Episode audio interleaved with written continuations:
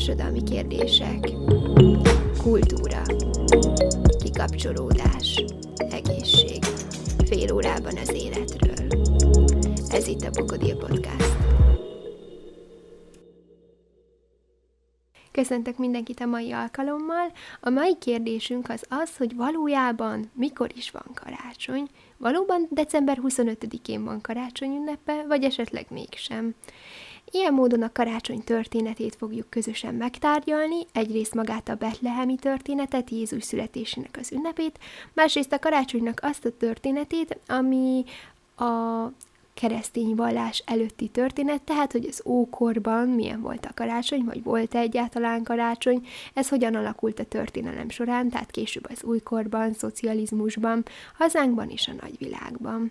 Illetve a karácsonyfa történetét is meg fogjuk közösen beszélni, mikor állítottak először karácsonyfát, ki állította, milyenek voltak az első díszek, és honnan ered az első üvegdísz illetve a szokásos módon a mai alkalommal is lesz egy nagyon szép mese, méghozzá a Boldog Herceg története.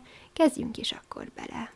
Mielőtt belemennék abba, hogy akkor mikor is van karácsony, szeretnék abból kiindulni, hogy maga a szó, tehát hogy karácsony, az honnan eredeztethető. Etimológiának hívják egyébként ezt, amikor a szó eredetet vizsgáljuk, és azért nagyon érdekes, mert kapcsolódik valamilyen szinten a karácsonynak az ősi eredetéhez. Angolul ugye Christmas, németül Weihnacht, magyarul pedig karácsony, és ez az érdekes, hogy három különböző szó, három különböző jelentéssel és történettel másra és másra utalnak az egyes kifejezések. Az angol Christmas szó az Krisztus nevére utal, a német Weihnacht, illetve a holland Kertmisse az a Szent Éji egyházi ünneplésre utal, tehát magára az egyházi ünnepre, a magyar karácsony pedig egyébként egy szláv eredetű kifejezés, a korcsun szóból eredeztethető, és lépő átlépőt jelent, és ez azt jelzi, hogy az új évbe való átlépés történik meg ilyenkor. Tehát egyrészt ő utal egy ősi, naptári ö, időszakra, a napfordulóhoz kapcsolhatóan, másrészt pedig ö, külön érdekesség és egy nagyon szép egybeesés, hogy az egyházi év az ilyenkor veszi egyébként kezdetét, tehát a decemberi időszakban. Mindannyian ismerjük Jézusnak a bibliai történetét, mi szerint ugye szegényes körülmények között született egy istálóban, azért, mert Máriát, édesanyját, aki várandós volt a kis megváltóval, a születés estéjén senki sem fogadta be, így kénytelen volt világra hozni gyermekét ebben a kis szegényes istálóban. Továbbá a történet szerint napkeleti bölcsek, vagy a három királyok indultak útnak különböző ajándékokkal, hogy felköszöntsék megkeressék a született kisdedet, és számukra a helyes utat pedig egy fényes csillag mutatta az égen. Ugye a történet szerint ez decemberi időszakban történt, hiszen ugye azért ünnepeljük most Jézusnak a születését, ám a valóság az mégsem ez, hiszen Jézus nem decemberben született, a kutatók többsége ebben egyetért. Ennek különböző okai vannak, illetve különböző megközelítései. Az egyik az, hogy a korai keresztények nem ünnepelték semmilyen módon Jézus születését, illetve nem is próbálták meghatározni vagy kiválasztani ennek az időpontját. A másik ö, oka pedig egy nemrég készült kutatás, amelyet egy ausztrál csillagász, illetve csapata, vagy hát kollégái készítettek egy különleges számítógépes programmal. Ők pedig arra jutottak, hogy az égen olyan objektum, ami megfelelne a Bibliában leírt csillagnak, amit ugye a bizonyos három királyok követtek, az valójában nem karácsonykor és nem a téli időszakban látható, hanem éppen nyáron. Ilyen módon június 17-ére teszik, vagy hát akkor a satszolják körülbelül Jézus születésének a valós időpontját. És ez az objektum, vagy hát ez a csillag, ami betlehemi történethez kapcsolható, az egyébként a Vénusznak és a Jupiternek a közelségéből adódik, hogy olyan közel kerültek egymáshoz, miszerint fényük összeolvadt, és ez adta az égen ezt a bizonyos fényességet. Ennek ellenére 350-ben első Gyula pápa mégis december 25-ét nyilvánította a megváltó születésnapjává, és ezt azt szerint is ö, azóta is így ünnepeljük. Valószínűleg ebben már nem fog változás bekövetkezni. Minden esetre nagyon sok vita övezte ezt egyébként a múltban, hogy akkor mikor is legyen karácsony, és nagyon érdekes, hogy egy ennyire fontos és mindenki számára meghatározó ünnep valójában nem is akkor van, amikor igazából van. Karácsonynak egyébként nem csak ez a betlehemi története létezik, hanem tulajdonképpen az elődje már megfigyelhető volt az ókorban is, méghozzá a téli napforduló ünnepéhez kapcsolható, amit egyébként Szaturnáliai ünnepségnek neveztek a római birodalom idején. Ez egyébként egy állami ünnep volt, és nagyon sok szempontból nagyon különleges és nagy jelentőségű ünnepnek tekintették. Az ókori Rómában ez december 17-e és 25-e között ö, került megrendezésre, és azért Szaturnália ünnepségnek nevezik, mert a földművelés istenének, tehát Szaturnusnak a napját ünnepelték ekkor, és tulajdonképpen ilyenkor táncos vigadalmakat tartottak az egész birodalomba, és a fénydiadalát ünnepelték, ugye a sötétség és a halál felett, ami az egész téli időszakra jellemző volt, hiszen ugye ilyenkor van a legsötétebb éjszaka, és innentől kezdve ugye megyünk bele a nyárba, illetve az egyre melegebb és fényesebb napokba. Egyébként ilyenkor ajándékoztak, és ugyanúgy örökzöldekkel való díszítés is jellemezte ezt az időszakot, és ez, egy, ez az hét, vagy ez az időszak, ez teljes mértékben törvényen kívüli hét volt, mert ilyenkor a szolgák és az urak ö, szerepet cseréltek, és ugyanúgy a szolgák is kaptak különböző ajándékokat. És olyan módon kapcsolható Krisztus személye ehhez az ókori történethez, hogy ahogy ugye a betlehemi csillag is a fényt és a születést szimbolizálta az éjszakába, a téli napforduló ünnepe is ehhez a bizonyos fényhez kapcsolódott, hogy ugye a fényesség, és ez átvitt értelemben akár úgy is jellemezhető, hogy ugye Jézus, mint aki az embereket születésével ugye feloldozza a különböző bűnek alól, tehát aki elhozza a reményt és a fényt. Tehát ilyen módon ez egy nagyon szép összekapcsolódás. Aztán ugye a középkorban, ami egy nagyon vallásos időszak volt, elsősorban a karácsony megünneplése az a különböző ünnepi vallási egyházi szertartásokhoz kapcsolódott. Itt nem történt kiemelkedő esemény a karácsony történetéhez vonatkozva, ellenben az újkorban nagyon sok változás következett be, hiszen az ünnepi szertartások elkezdtek beszivárogni az embereknek az otthonába is, tehát a mindennapi életbe, illetve azok is megünnepelték a karácsony, karácsonyt, illetve egyre inkább szokássá kezdett válni, akik nem feltétlenül vallásos családok voltak, hiszen a karácsony a szeretet és a béke ünnepévé ekkor vált, tehát a köztudatba is ez így beékelődött, és az újkor, ugye ez a 16. században vagyunk, ami a reformációnak az időszaka, ami teljesen új tartalommal töltötte meg a karácsonyt, ez az a bizonyos szeretet és béke ünnepe, és mai napig ugye így tartjuk számon magát a karácsonyt és ez újkor abból a szempontból is fontos újítást hozott, hogy ekkor terjedt el a karácsonyfa állítás szokása, ez Németországhoz fűződik elsősorban, és az evangélikusoknál jelent meg először, és onnan később fokozatosan megjelent egész Európában, majd a kivándorlóknak köszönhetően Amerikába is. És hogy hogyan is díszítették ezeket a fenyőket, erről még lesz szó, de azért annyit előjáróban elmondok, hogy különböző gyümölcsökkel, édességekkel díszítették a fát, és aztán ugye ezt váltották föl a bizonyos üvegdíszek, amiről ma még hosszabban is fogok mesélni elérkeztünk a szocializmus idejéhez. Itt Magyarországon különleges dolgok kapcsolódtak a karácsonyhoz való vonatkozásban, méghozzá azért, mert ebben az időszakban el akarták törölni magát az egész ünnepet, pont a vallásos jellege miatt, hiszen az akkori ideológiába vagy politikai nézetbe nem volt beilleszthető. Éppen ezért ezt a eltörlést különböző intézkedésekkel is megpróbálták alátámasztani. Ilyen volt például az, hogy karácsony másnapját nyilvánították, továbbá az éjféli misén résztvevőket besúgták, és egyébként ez komoly büntetésekkel is járt, hogyha valaki egy ilyen jellegű eseményt felkeresett vagy meglátogatott és a karácsonyt a hivatalosan fenyőünnepnek kezdték nevezni, tehát magát ezt a kifejezést, mint karácsony nem is volt szabad használni. És a másik érdekesség pedig, hogy a advent harmadik és negyedik vasárnapját is átnevezték, akár csak ugye a fenyőünnepet. Ezüst és arany vasárnapok kifejezéseket adtak névnek, és ez azért is annyira érdekes szerintem, mert hogy ezeket egyébként mai napig is használjuk, és ugye ez innen ered, Másrészt szintén volt egy ilyen névváltás, vagy megpróbálták átváltani azt, hogy Jézuska és Mikulás helyett pedig télapót használjanak az emberek, tehát télapó alakját próbálták erősíteni. És akkor el is érkeztünk ehhez a nemes ponthoz, hogy a karácsonyfa történetére térek át. A kereszténység megszületése előtt is ugye már jelen volt ez, ahogy ezt egy kicsit le is spoilereztem az örökzöldekkel, még az ókori időszakban.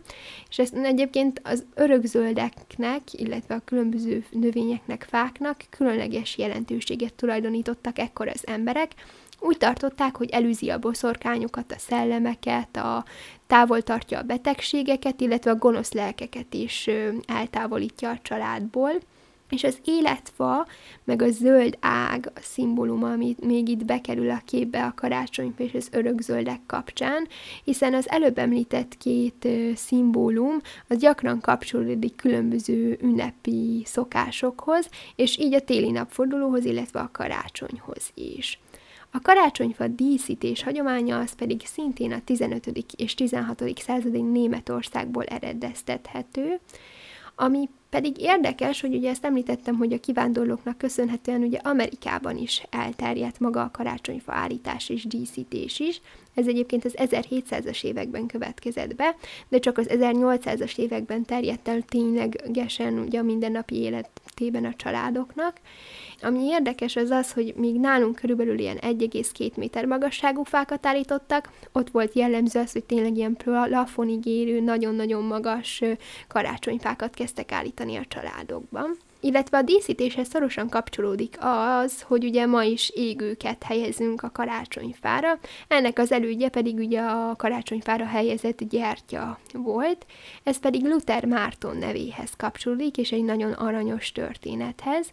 Miszerint éppen egy téli estén, egy adventi estén tért haza a családjához, és egy ilyen jelenést látott, hogy mintha egy csillagszóró az egyik fán, fenyőn, ami mellett elsétált, így felvillant volna, és amikor hazatért a családjához, olyan megható és fontos volt számára ez a pillanat, hogy szerette volna valahogy átadni a családjának, és pont az asztalon egy égő gyertya helyezkedett el, amit ő, hogy reprezentálja azt, ami történt vele, ráhelyezett a karácsonyfára, és tulajdonképpen innentől kezdve ez beitta magát a köztudatba, és szokássá vált, meddig már ezt úgy használjuk, hogy ugye nem gyártyát teszünk, különböző tűzvédelmi problémák miatt, hanem a különböző karácsonyfa égőket. Egyébként Pesten az első karácsonyfát 1824-ben állították, azért tudjuk ezt talán ennyire pontosan meghatározni, mert Brunswick Teréz grófnő kérésére lett felállítva ez a fenyő. Egyébként ez is érdekes, hogy általában valamilyen grófnő vagy női alaknak köszönhető az, hogy a karácsonyfa az adott országban, illetve a karácsonyfa díszítés belopta magát. És akkor az első díszek, azt már ugye említettem, hogy természetes anyagokat használtak a díszítéshez, elsősorban almával, dióval, különböző ilyen kukoricafűzérekkel díszítették a fenyőt, aztán a következő időszak, illetve a következő fordulópont az az volt, amikor süteményekkel, például csillag, szív, madárformájú mézes kalácsokkal díszítették a fenyőket, majd a következő nagy lépést azt az üvegdíszek jelentették, ez is Németországhoz kapcsolódik, méghozzá Hans Greinernek a nevéhez, illetve az ő őseihez.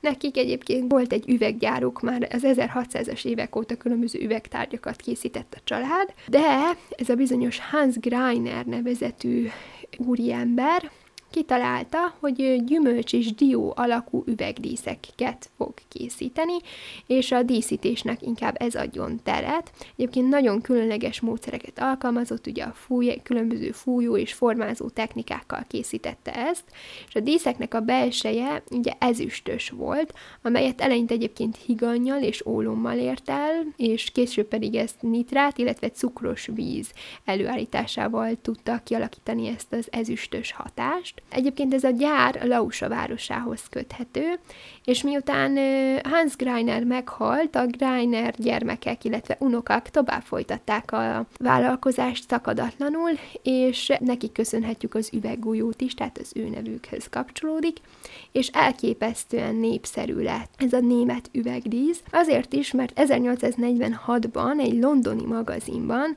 Viktória királynő karácsonyfája jelent meg, amely német üvegdíszekkel volt el is tele, és innentől kezdve fellendült ez a lausai üvegdísz, és egész Európában mindenki német üvegdíszekkel próbálta díszíteni a fáját, tehát ilyet szeretett volna beszerezni. Aztán ez nem csak Európát, hanem Amerikát is meghódította, azért, mert 1880-ban egy amerikai áruház mágnás felfedezte egy Németországban tett látogatása során ezeket az üveggömböket, és elképesztő nagy vagyont költött arra, hogy felvásároljon egy nagyon nagy mennyiséget ebből, és Amerikába importálja. És olyan elképesztő sikert aratott ez, hogy 1890-ben 25 millió dolláros bevétele származott ebből, ami valljuk be, hogy napjainkban is nagyon nagy pénz, és 1890-ben vagyunk időben, tehát ez tényleg nagyon nagy kereskedelmi siker is volt.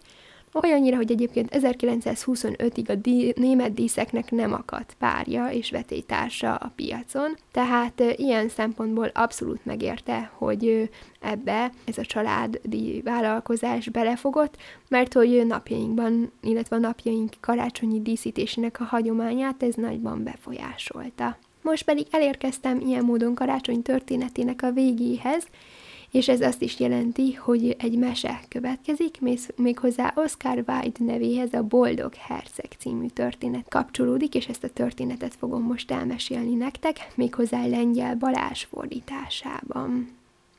Egy oszlop tetején magasan a város fölött állt a boldog herceg szobra.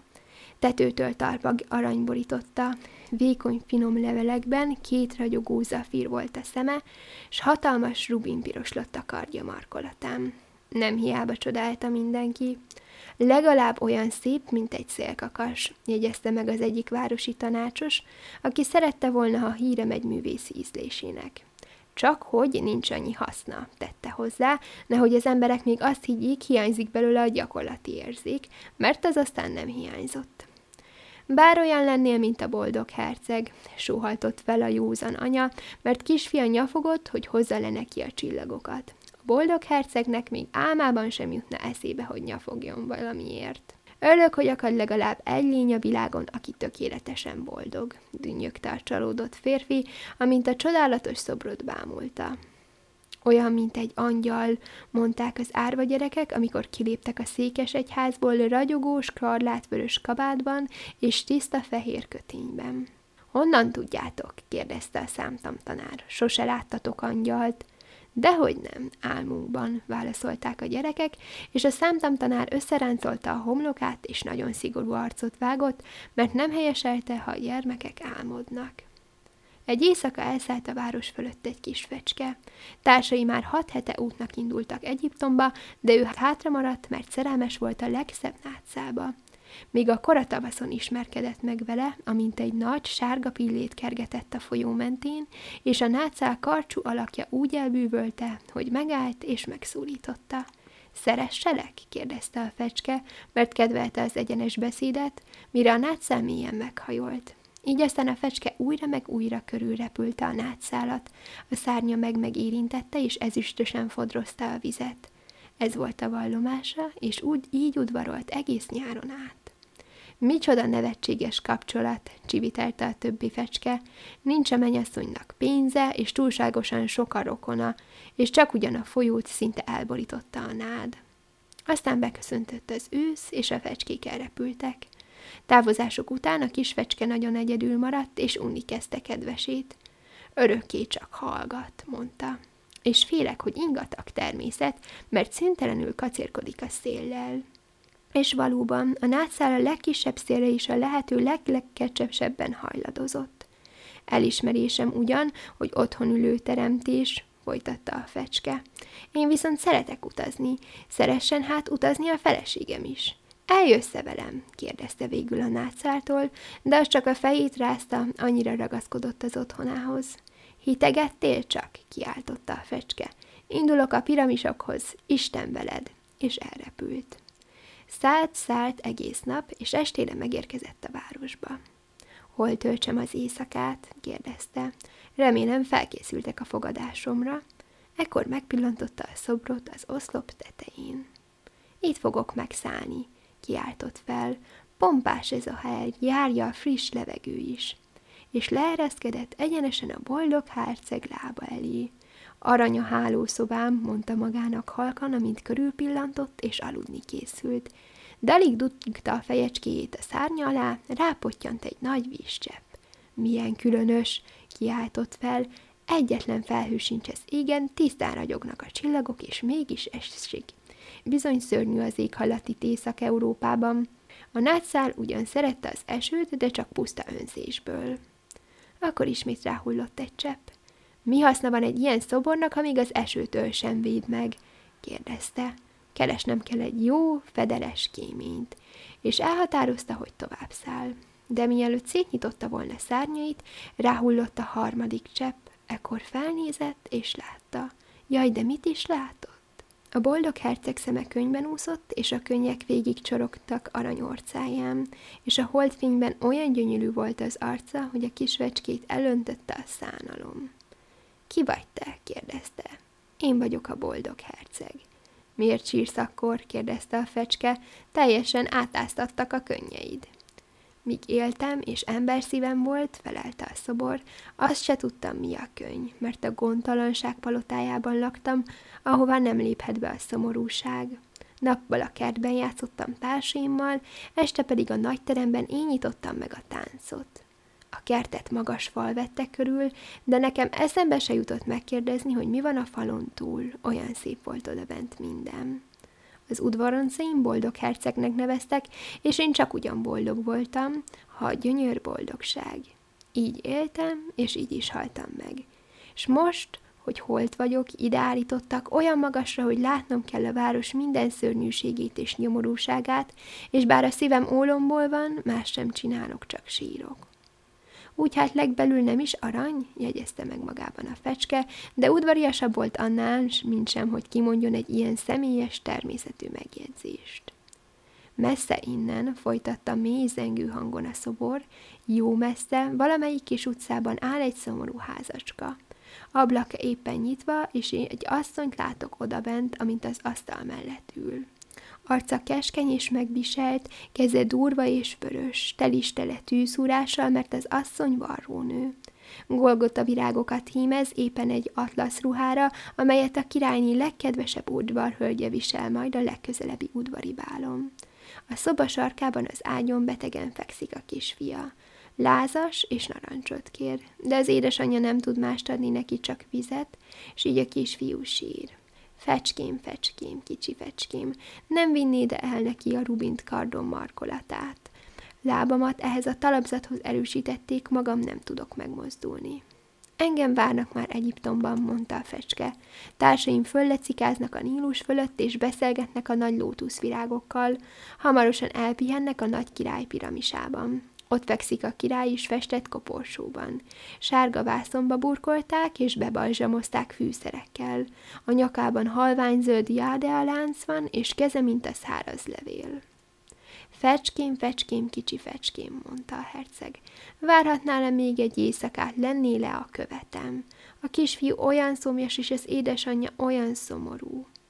Ha meggondolom, én nem is szeretem a fiúkat, felelte a fecske. Múlt nyáron, amikor a folyó mellett tanyáztam, volt ott két durva kölyök, a molnár fiai, akik unos untalan kővel haigáltak. Persze nem találtak el, mi fecskék sebesebben repülünk annál, és az én familiám különösen híres a gyorsaságáról, hanem azért ez tiszteletlenség volt. De a boldog herceg úgy elszomorodott, hogy a kis fecske megsajnálta. Bár nagyon hideg van, mondta, egy éjszakára mégis maradok, és a követed leszek. Köszönöm, kicsi fecske, mondta a herceg. Így aztán a fecske kicsípta a nagy rubint a herceg kardjából, és a csőrébe fogva a tetők fölé emelkedett. Elszállt a székes egyház tornya mellett, ahol az angyalok fehér márvány szobrai állnak. Elsuhant a palota fölött, és hallotta a tánc dobogását. Egy szép fiatal lány épp akkor lépett ki az erkére szerelmesével. Milyen csodálatosak a csillagok, mondta a férfi, és milyen csodálatos a szerelem hatalma. Remélem, hogy idejében elkészül a ruhám az udvari bára, felelte a lány. Golgota virág hímzést rendeltem rám, de a varrónök olyan lusták. A fecske átsuhant a folyó felett, és látta hajóárbócokon rengő lámpásokat. Elszállt a gettó fölött, és látta, mint az alkudozó öreg zsidók réserpenyőben méregetik a pénzt. Végül elérkezett ahhoz a szomorú házhoz, és benézett. A kisfiú lázasan köhögött az ágyban, anyját pedig a fáradtságtól elnyomta az álom. Berüpült hát a szobába, és letette az asztalra az asszony gyűszűje mellé a nagy rubint, aztán gyengénden körülrepülte az ágyat, és szárnyaival legyezgette a kisfiú homlokát. Milyen jó hűvös van, mondta a kisfiú, most már meg fogok gyógyulni, és édes álomba merült. Akkor a fecske visszaszállt a boldog herceghez, és elmondta, mit végzett. Furcsa jegyezte meg, csöppet sem fázom, pedig meglehetősen hideg van. Mert jól cselekedtél azért, mondta a herceg. Kis fecske elgondolkozott ezen, és azután elaludt. A gondolkozás ugyanis mindig elálmosította. Hajnalban elszállt a folyóhoz, és megfürdött. Milyen rendkívüli jelenség, mondta a madártan professzora, amikor áthaladt a hídon. Fecske télem. És hosszú levelet írt az esetről a helybeli újságnak.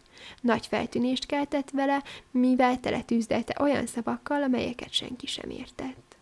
Ma este indulok Egyiptomba, mondta a fecske, és előre örült az elkövetkezőknek.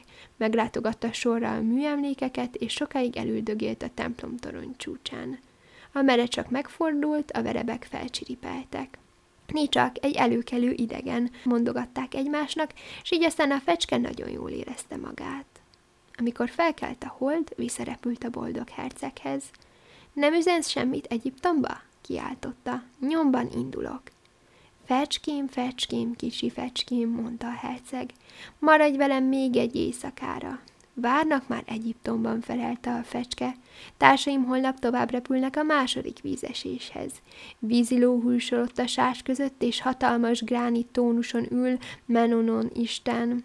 Egész álló éjszaka a csillagokat bámulja, és amikor a hajnal csillag feltűnik az égen, kiszakad belőle az örömkiáltás, és aztán megint elnémul. Délben sárga oroszlánok járnak inni a vízpartra, szemük zöld, mint a legzöldebb beril, és ordításuk túlharsogja a vízesés zúgását. Fecském, fecském, kicsi fecském, mondta a herceg. Messze-messze a város túlsó szélén látok egy fiatalembert egy padlásszobában. Asztala tele van kéziratlapokkal, föléig hajlik, és mellette egy talpas pohárban hervadozó ibolyák. Haja barna és hullámos, az ajka piros, mint a gránátalma, a szeme nagy és álmodozó.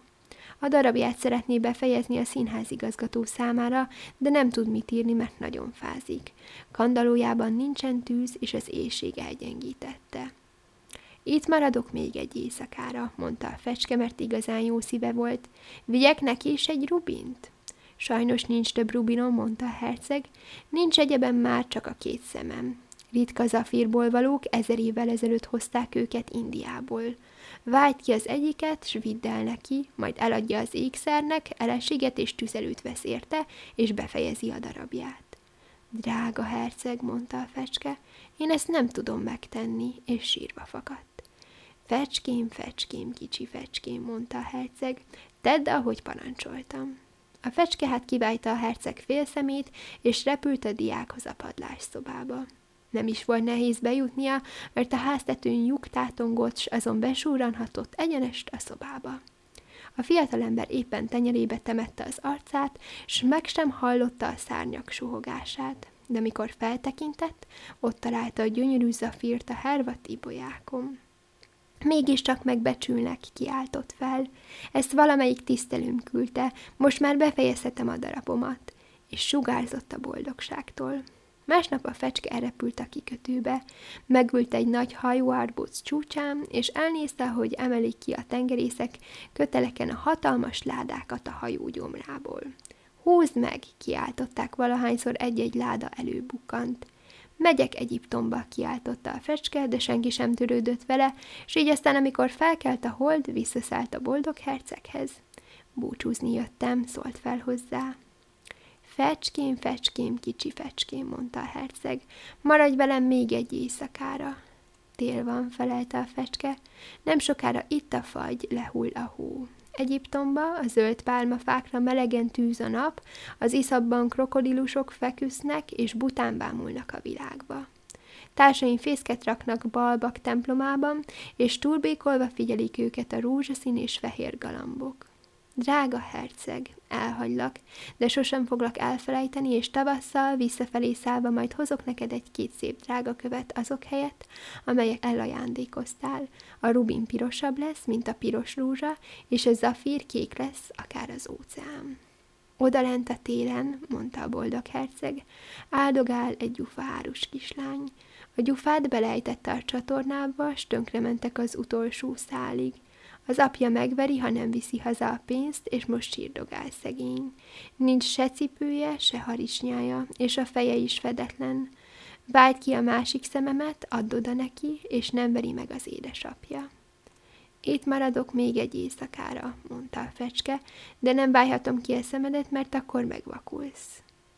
Fecském, fecském, kicsi fecském, mondta a herceg, tedd, ahogy parancsoltam. Kivált tehát a fecske a herceg másik szemét is, és elrepült vele. Elsuhant a gyufárus kislány mellett, és belejtette a követ a tenyerébe. De gyönyörű üvegcserép kiáltott fel a kislány, és nevetve hazafutott. A fecske pedig visszaszállt a herceghez. Most már vak vagy, mondta, így hát veled maradok örökre. Nem, kicsi fecském, mondta a szegény herceg, menned kell Egyiptomba. Örökre veled maradok, mondta a fecske, és elaludt a herceg lábánál. Másnap pedig a vállára telepedett, és arról mesélt neki, mi mindent látott ő idegen országokban. Mesélt a piros ibiszekről, amelyek hosszú-hosszú sorokban áldogálnak a Nílus partján, és csőrükbe kapják az aranyhalakat. Mesélt a Sphinxről, amely olyan öreg, mint maga a világ, a sivatagban él, és tud mindent. Mesélt a kalmárokról, akik lassan lépkednek a tevék mellett, és borostyán szemeket szorongatnak a kezükben. Mesélt a holdhegyek királyáról, aki fekete, akár az ébenfa, és a nagy kristály az istene. Mesélt az óriás zöld kígyóról, amely egy pálmafán alszik, és húsz papaja mézes kaláccsal eteti.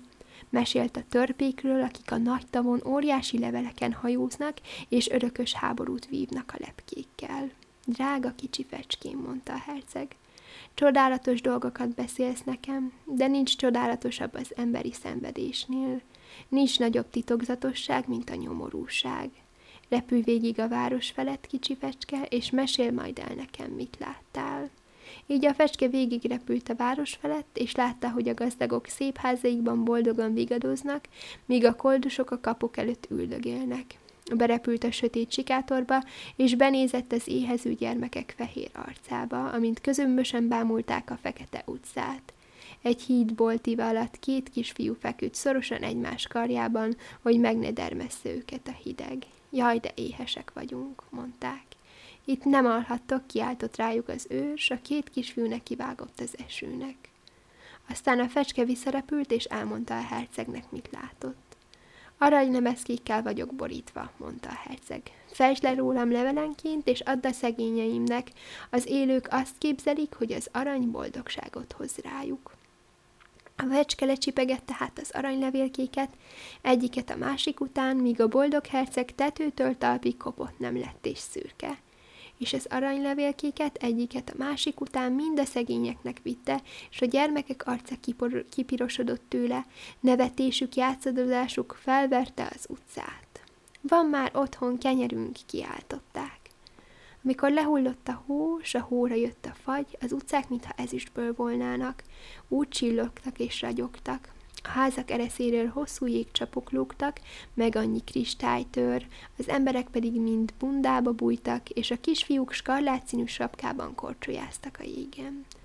A szegény kicsi fecske egyre jobban és jobban fázott, de annyira megszerette a herceget, hogy nem akart elhagyni. Felcsipegette a morzsákat a pék ajtaj előtt, amikor a pék nem látta, és szárnyéval csapkodott, hogy felmelegedjék. Végül nem érezte, hogy nem sokára meghal. Már csak annyi ereje maradt, hogy utoljára rászállhasson a herceg vállára. Isten veled, drága herceg, suttogta. Ugye megengedett, hogy megcsókoljam a kezedet. Örülök, kicsi fecském, hogy végre mégis ed indulsz Egyiptomba, mondta a herceg, túlságosan hosszon időztél de inkább az ajkamat csókold meg, mert szeretlek. Nem Egyiptomba indulok, mondta a fecske, a halál házába megyek, és a halál ugye az álom testvére. Azzal ajkon csókolta a boldog herceget, és holtan hullott a lába elé. Ebben a pillanatban furcsa roppanás hangzott a szobor belsejéből, mintha valami eltört volna s csak ugyan. Az ollóm szív ketté hasadt. Szörnyen kemény volt a fagy, annyi bizonyos. Másnap kora reggel a polgármester a városi tanácsok kíséretében átsételt a téren. Ahogy elhaladt az oszlop mellett, a polgármester feltekintett a szoborra.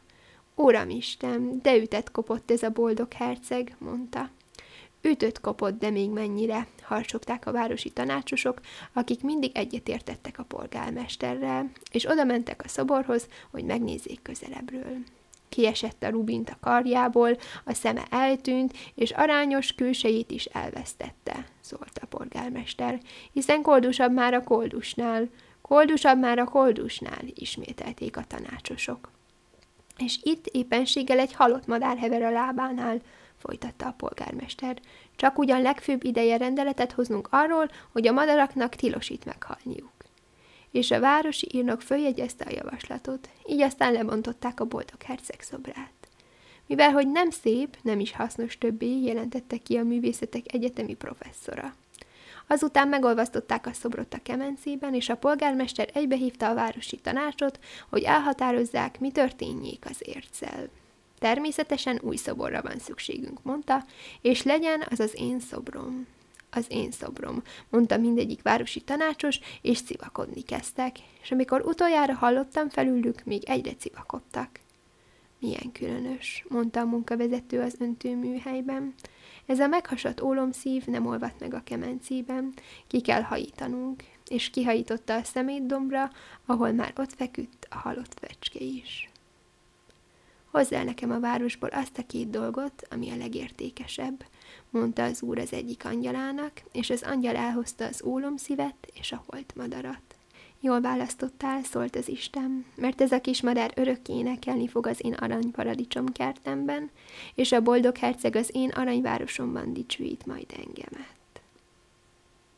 Ez volt hát a mese. Én nagyon-nagyon boldog karácsonyt és békével teli ünnepeket kívánok mindenkinek. In brevi! thank